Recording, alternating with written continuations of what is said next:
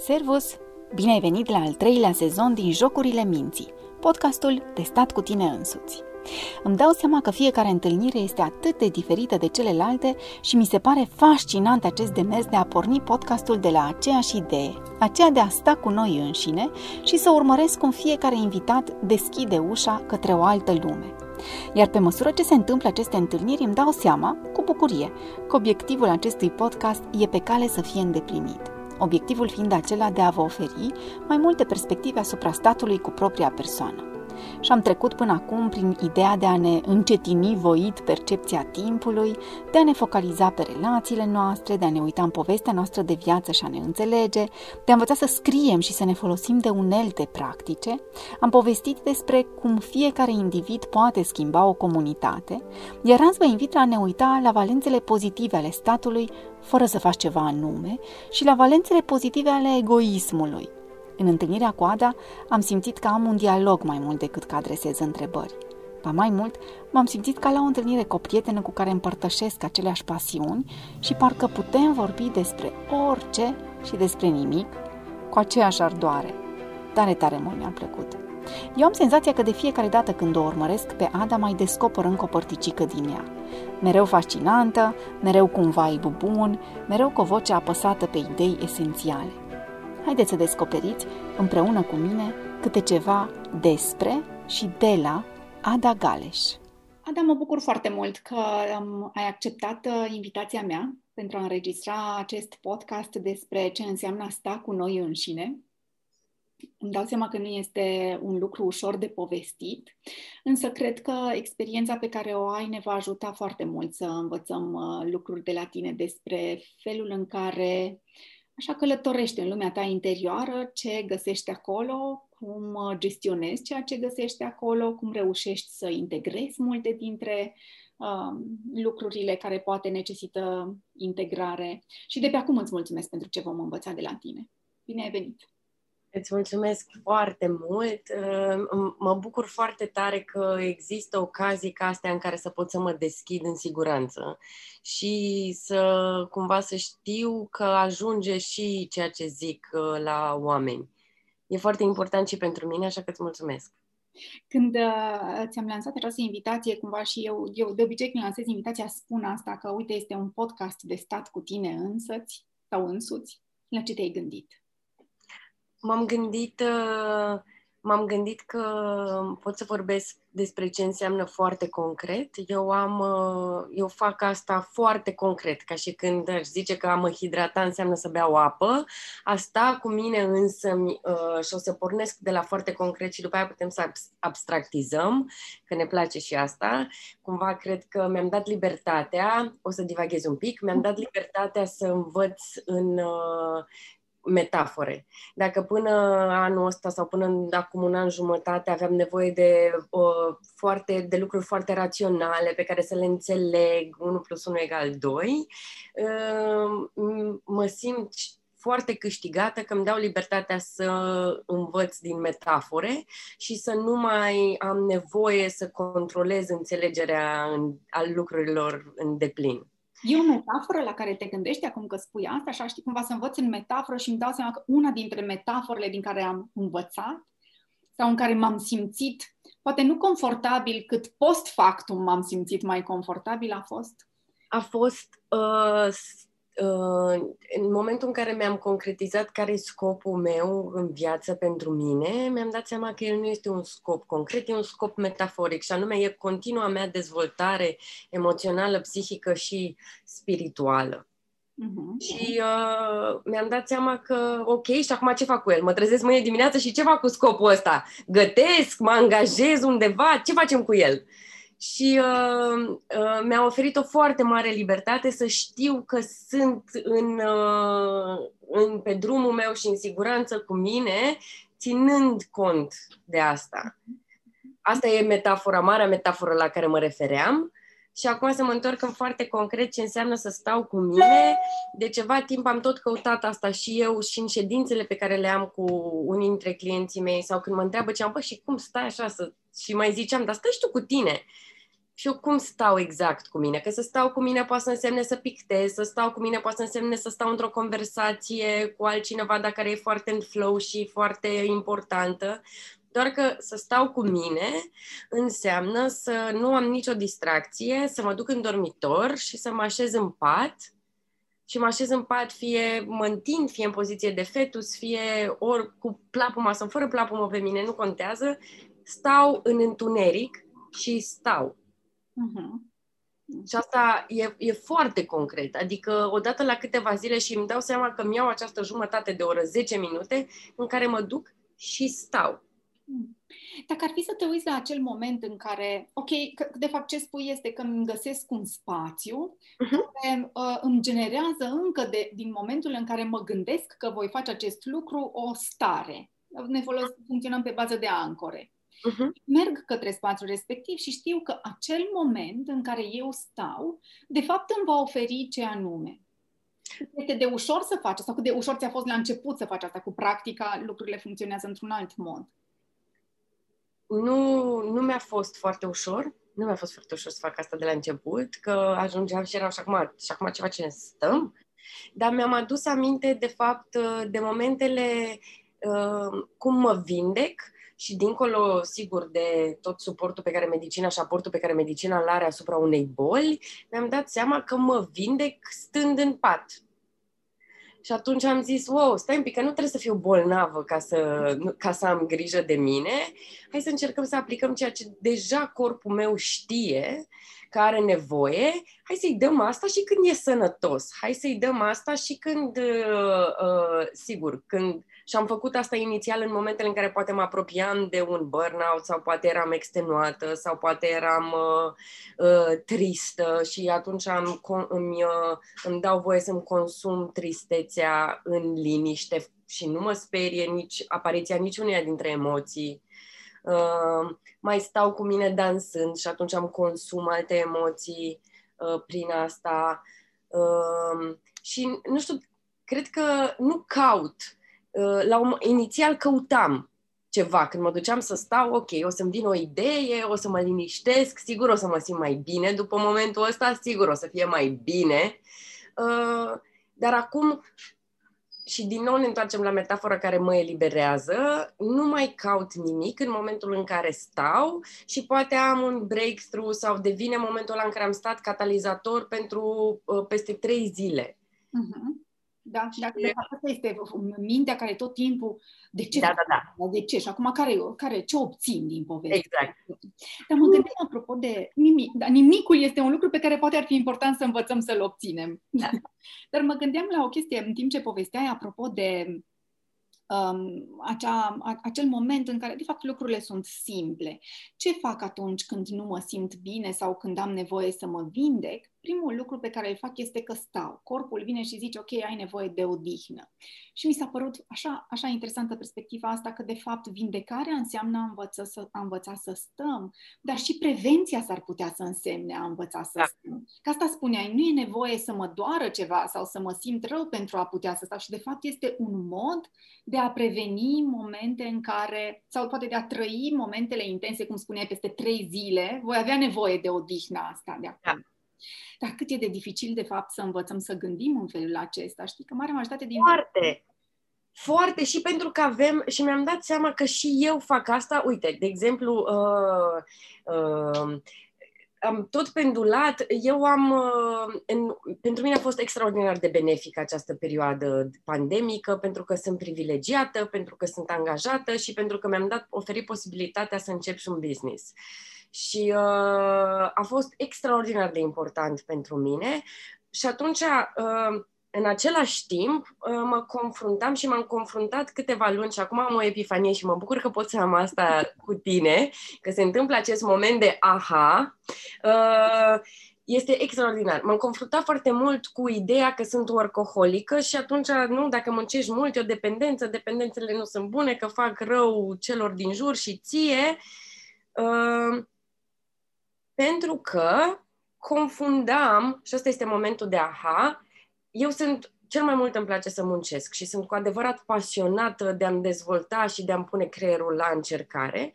În același timp, cred că aveam o înțelegere condiționată social sau nu, condiționată de mine, despre ce înseamnă să stau, pentru că asociam statul cu procrastinare. Mm-hmm. Și atunci... Și albe, știi că oamenii leneși stau. Da, da, da, da, da. da. Leneși, cum să stai așa? Dar asociam și în continuare îl asociam, băi, dacă stau, înseamnă că trebuie să stau distrându-mă sau făcând ceva care înseamnă, nu, eu îmi doream să procrastinez.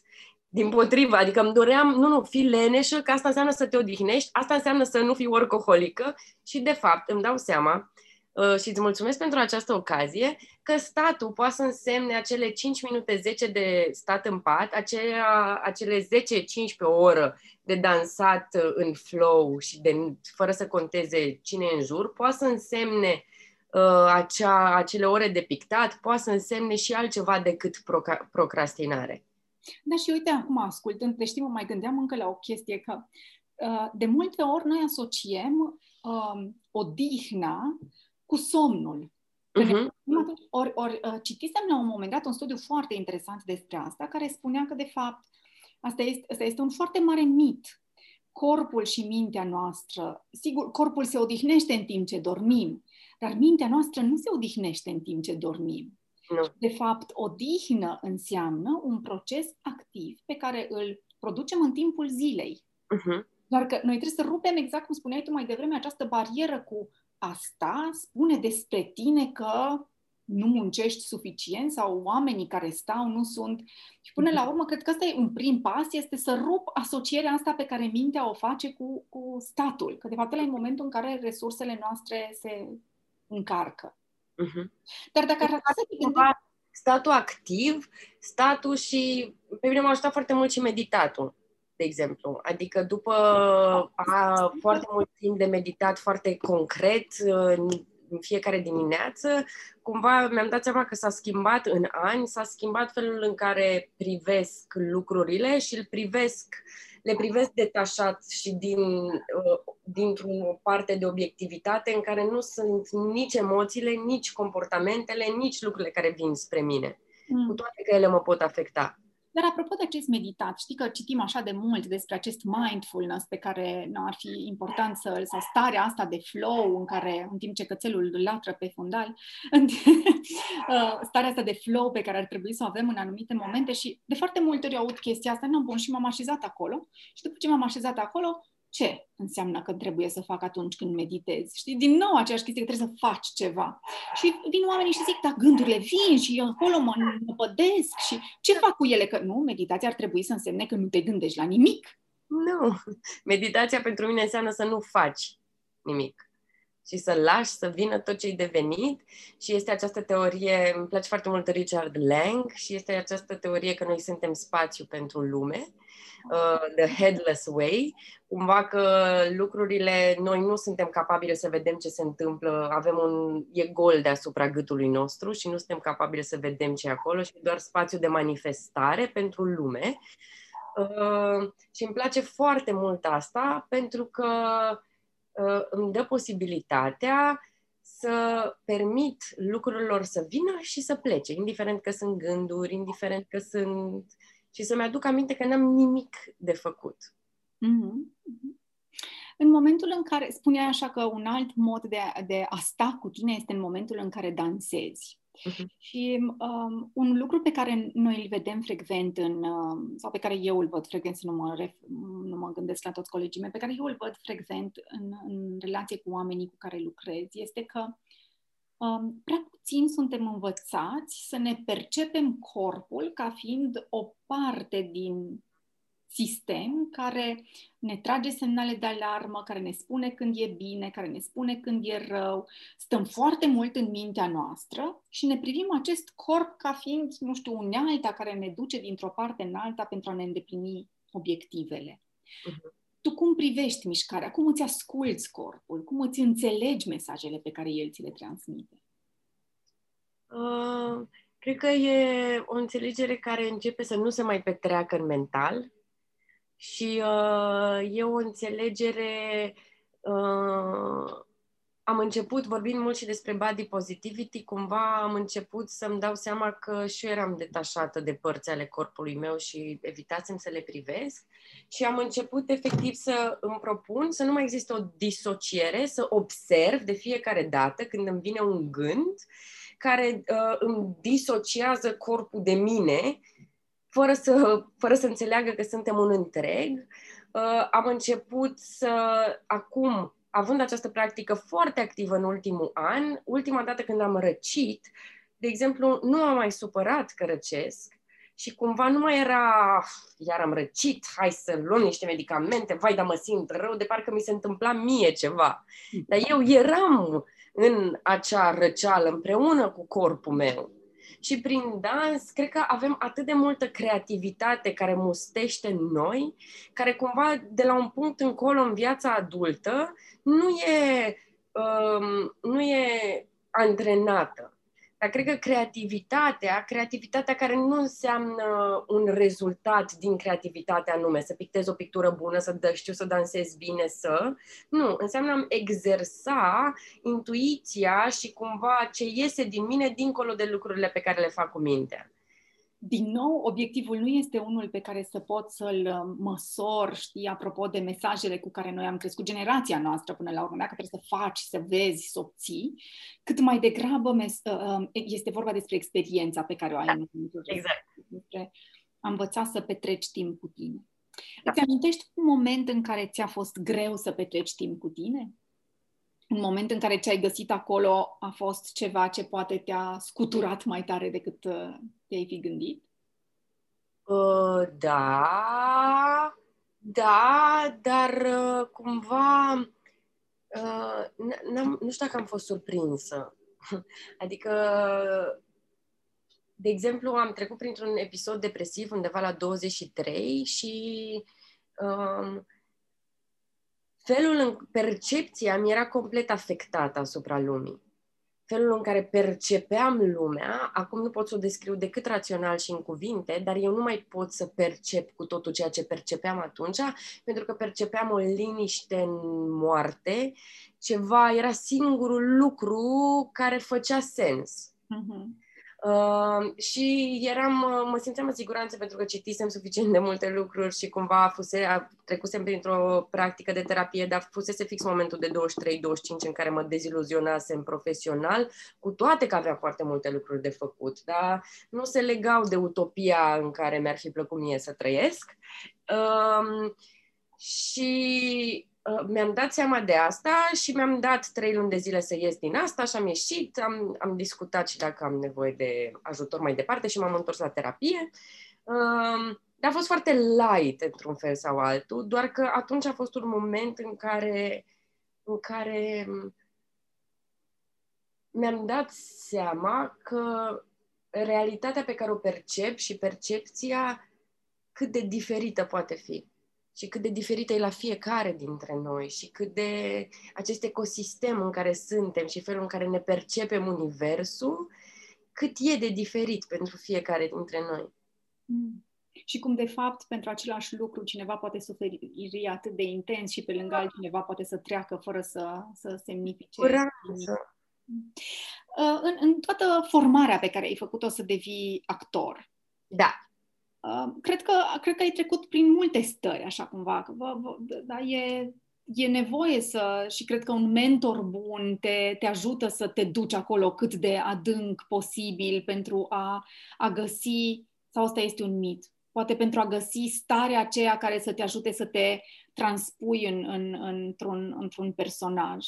Cât e mai mult sau mai puțin un mit, pentru că practic sunt situații pe care tu le ai de jucat. Tu ești, tu, sigur, cu niște alte considerente, cu un alt mecanism de gândire, ești un tu cu un alt mecanism de gândire care trece prin niște situații și, evident, creierul neputând să facă diferența între ficțiune și realitate, evident că ia toate lucrurile alea foarte concret, în același timp e o disociere destul de mare, pentru că eu sunt conștientă în timp ce plâng că moare mama și mă doare ca și când mi s-ar întâmpla, că trebuie să am grijă să mut paharul pentru colegul meu mai târziu. și este, uh, observasem cum mă adresez, uh, uh, cum mă adresez la persoana întâi în situația de joc pe care o aveam de jucat, după care cum sunt, mă adresez la persoana a doua, mută cana, vezi că mai ai un pic și ajungi acolo. Uh, adică se întâmplă toate lucrurile astea în, în cap. Și de asemenea, eu îmi scrisesem, mi-am scris dizertația pe uh, cum, cum ne îndrăgostim la repetiții și am urmărit niște factori, proximitate și disponibilitate și poveste și așa mai departe, vrând de fapt să cercetez cumva, era o idee de a cerceta la doctorat, cum modificându-ne comportamentul uh, obișnuit, cum adoptând un comportament care ne e străin, ne modificăm comportamentul obișnuit. Mm-hmm. Wow, pentru că ajunsesem, de exemplu, după niște repetiții uh, în care aveam, eram în niște situații foarte tensionate, ajunsesem acasă și răspunsul la vrei ceai a fost nu! Și atunci am zis, o, o, o, o, stai un pic, da mă, pentru că eu m-am, mi-am creat reflexul zece ore pe zi să răspund repezit la orice și atunci normal că trebuie să dau asta jos. Da. Mi se pare foarte interesant. Mi se pare foarte interesant și pentru că avem o părere, noi credem că suntem, că știm cine suntem și că suntem ceva sau altceva. Și de fapt există atât de multe, ar putea să existe atât de multe experiențe care să, să te și destabilizeze, dar care de fapt să primești această destabilizare, că noi nu suntem nimic. Cred că așa mi se pare de interesantă perspectiva asta, pentru că cumva eu tot timpul am avut impresia asta despre, sau, sau imaginea asta despre, despre actor, că de fapt lor li se oferă într-adevăr această ocazie de a se, știi, ca la ceapă, de a... Da, da, da, da, da, da. Un moment în care, ok, noi în viața de zi cu zi, restul meseriilor, avem filtre, avem măști, avem, ni le punem, nu e așa de mare tranziția cumva între, între mine și mine, mine și ceea ce eu proiectez sau ce-mi imaginez că proiectez. Dar în ceea ce privește pe actor, cumva mi s-a părut tot timpul că de fapt am această șansă de a, a se duce atât de adânc în anumite momente, dar în același timp cred că e atât de dificilă tranziția, știi, să vin înapoi în... în... Da, și au niște mecanisme, mulți au niște mecanisme de conservare foarte bune și atunci uh, eu nar- își explică prin narațiune și nu, nu se duc neapărat în mentalizează mai degrabă.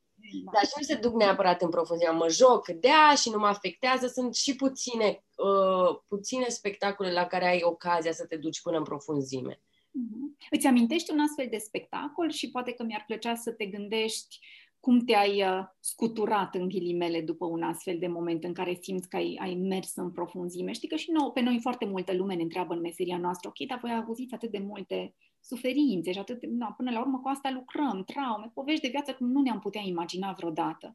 Și ce facem cu ele? Cum, cum le lăsăm în, în, nu știu, cabinet sau în... Uh, în interacțiunea pe care am avut-o cu cineva. Noi, noi nu, nu le putem lăsa. Asta am învățat de-a lungul timpului, că nu putem. Cred că atunci când eram mai tânără, spuneam, a, bine, aia e meseria pe care eu mi-o fac și la revedere. Dar, de fapt, nu, nu le putem lăsa. Mai degrabă e nevoie să le integrăm decât să le... Da. Exact.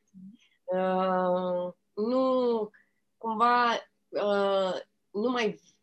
Integrare e un cuvânt care îmi place foarte mult, debrief și integrare și cumva nu mai am pretenția să nu mă schimbe, să nu mă afecteze, să nu mă nimic, nu mai am nicio pretenție.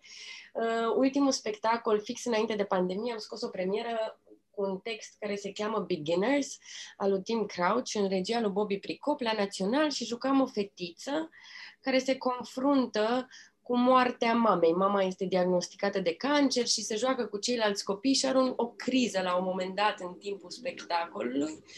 Și uh, țin minte că ajungeam acasă și eram, uh, eram complet epuizată.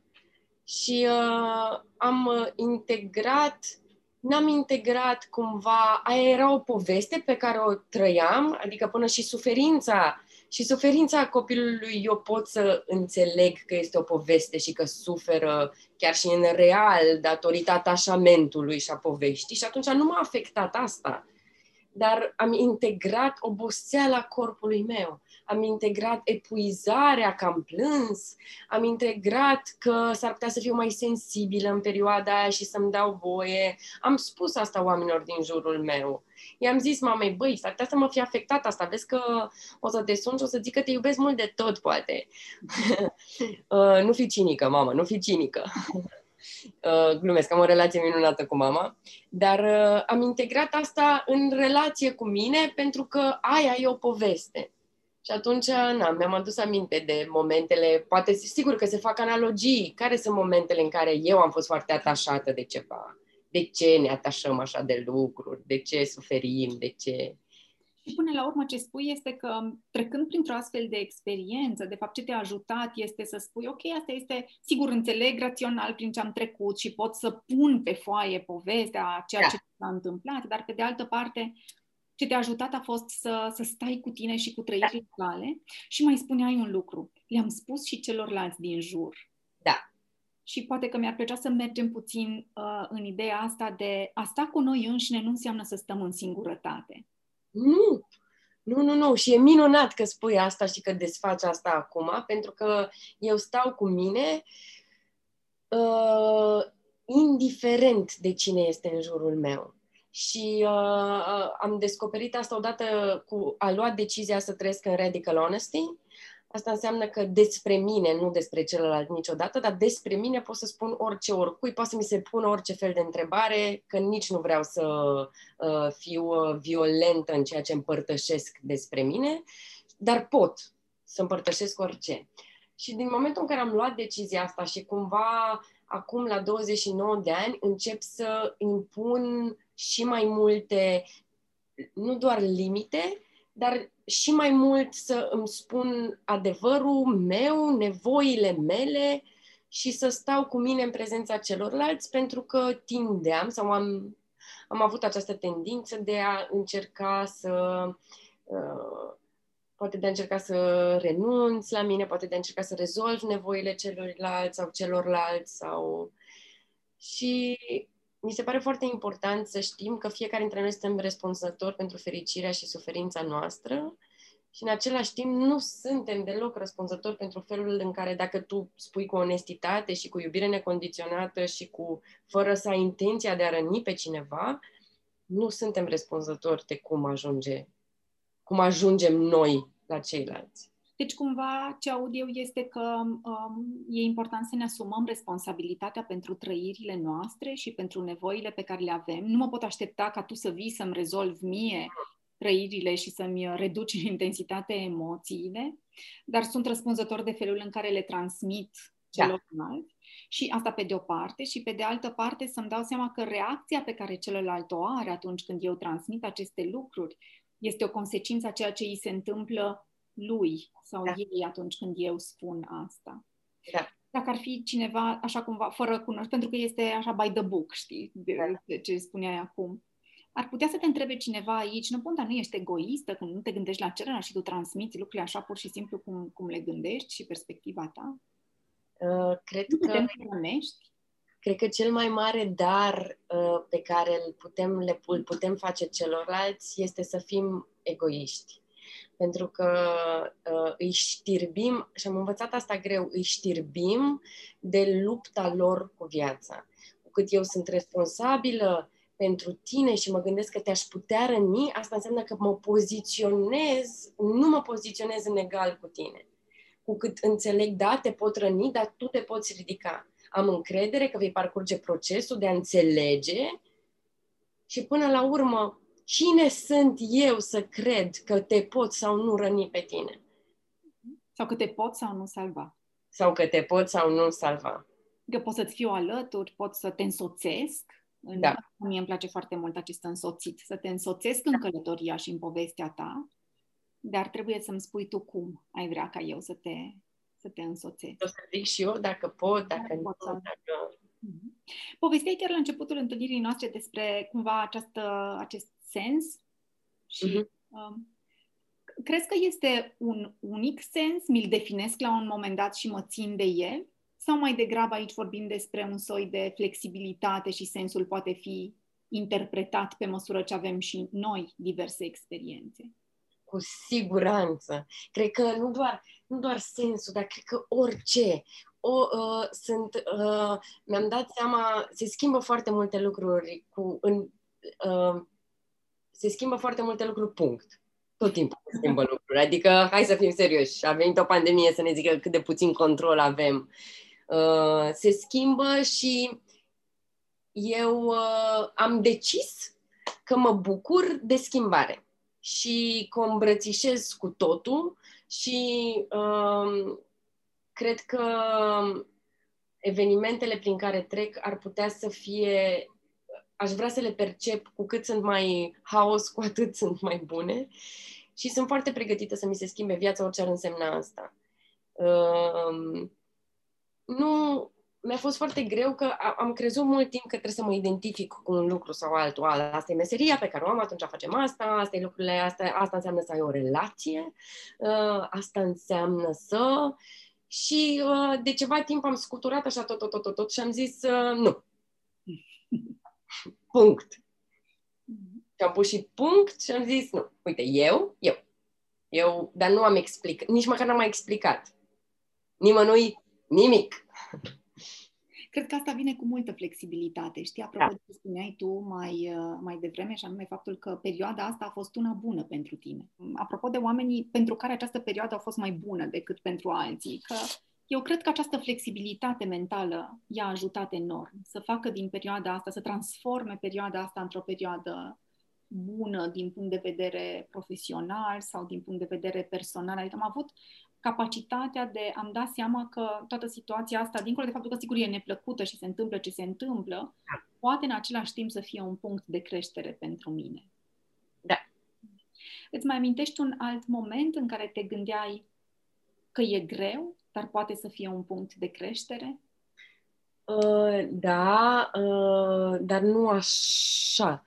Doar că și știu de ce acum am privit, din momentul în care s-a întâmplat, am privit asta ca pe cel mai bun lucru care mi se poate întâmpla, pentru că uh, cumva eu cred foarte tare în uh, vindecarea trecutului, uh, care înseamnă perspectiva pe care o am din prezent asupra trecutului.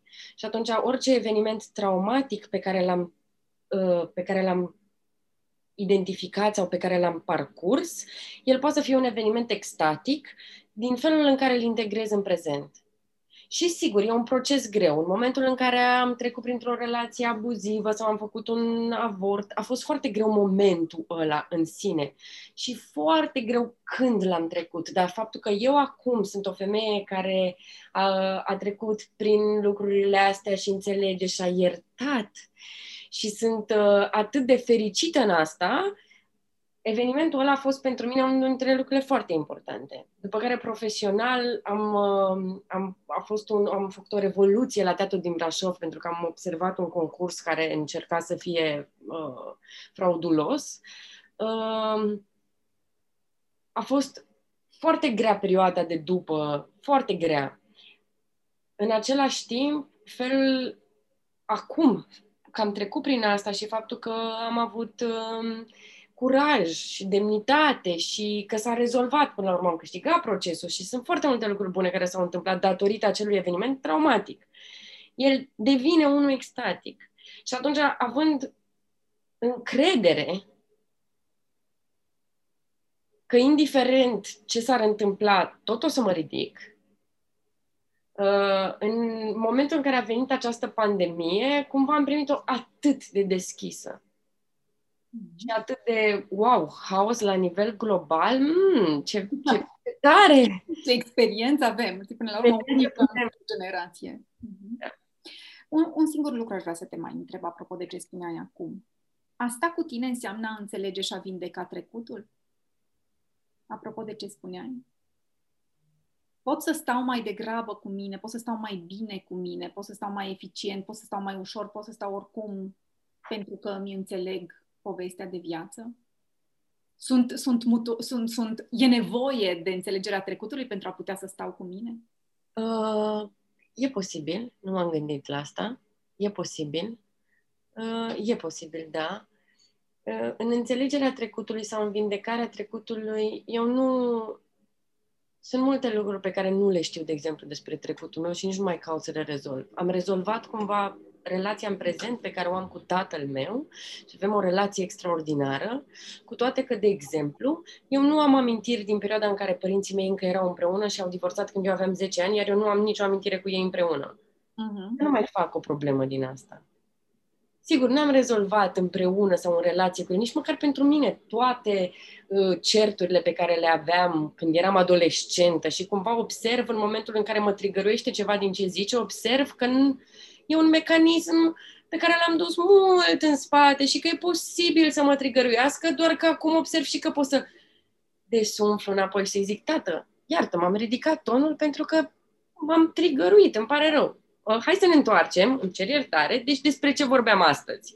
Astăzi vorbeam despre țigări. Îmi pare rău că ești îngrijorat, eu cu toate astea fumez. Te rog să te oprești, mi-ai zis, acum te vei opri. Și el zice, a, ok, mă opresc. E minunat că nu-i vorbesc despre el, nu-i spun, nu mă înțelegi, nu mă vezi, nu mă asculți, nu mă... Și chiar dacă nu mă vede, nu e despre mine. Nu mai e despre mine. Despre cât poate el să vadă. Da. Și poate că, de fapt, așa cum spuneai, nu este despre vindecarea trecutului în sensul de a mă întoarce la fiecare bucățică, cât poate este această înțelegere a, a contextului în care, în momentul în care mi se întâmplă ceva, înseamnă că eu, eu cunosc asta, eu știu asta undeva. Poate o fi de atunci, poate o fi de atunci, poate o fi de atunci. Nu simt nevoia să mă mai întorc, să caut. Da. Da. Și în continuare mai sunt lucruri pe care le observ. Eu îmi place foarte mult să... Sunt ok în impredictibilitate, dar observ, de exemplu, creierul meu că mai are momente în care zice, hai, te rog eu frumos, puțină predictibilitate, te rog frumos, te rog frumos. Și zic, ok, te înțeleg, te înțeleg, te înțeleg. Și atât. Adică am ajuns să-mi zic și mie, te înțeleg, și să nu mai vreau să-mi rezolv în momentul ăla. Stai puțin, deci te înțeleg, deci asta cu predictibilitatea, nevoia asta de predictibilitate, oare de unde e? Ce facem cu ea? Ce fac? Cum, cum rezolvăm asta? Cum? Nu. Și este validarea a ceea ce mi se întâmplă, de fapt. Da.